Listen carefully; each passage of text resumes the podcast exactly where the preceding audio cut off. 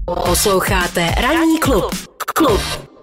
Ranní klub na Expressu. Dneska tady máme takový možná i tip z Číny, který by třeba ocenili i čeští rodiče. Mm. Čína má totiž problém s tím, že obrovské množství dětí v Číně je závislých na hraní eh, počítačových her. Mm. V Číně se hraje taky hodně na mobilech. Aha. No a tam teď vymysleli, že budou to řešit tak. Udělali takovou, takový nástroj, kterému říkají půlnoční hlídka.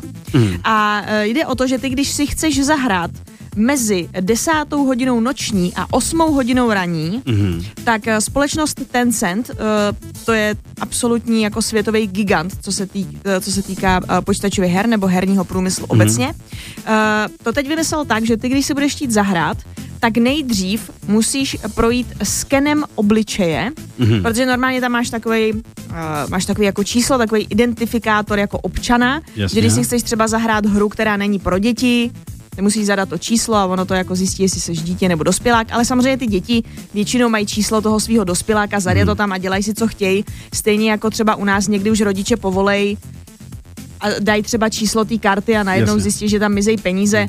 Myslím si, že každý rodič to zná, že chvilku to jako hlídal a potom řekl, jo, tady to máš, prosím tě, jdi už. Už.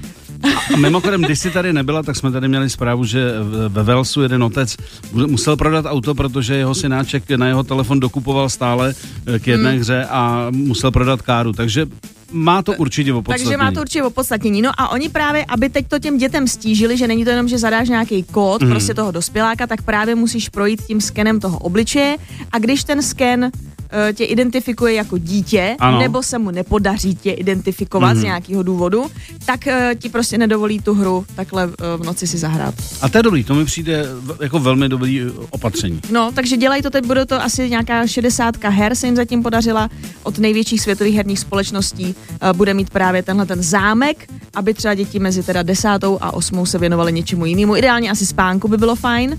Ale, Eventuálně, eventuálně. ale tak můžou si třeba přečíst knížku, třeba nějaký hezký komiks. Ale a jen co si začala mluvit o tom, že, eh, že rodiče teda eh, jsou takový benevolentní, tak eh, jak jsi to dořekla, tak podívej se, jak se venku vy, vyjasnilo, jak je venku hezký počas. Myslíš, že to je To znamení? je, to je znamení, to je znamení, určitě. Z Pát- hůry. To je z hůry. Tak jo, děkujeme. Posloucháte Ranní klub. Klub. Ranní klub na Expressu.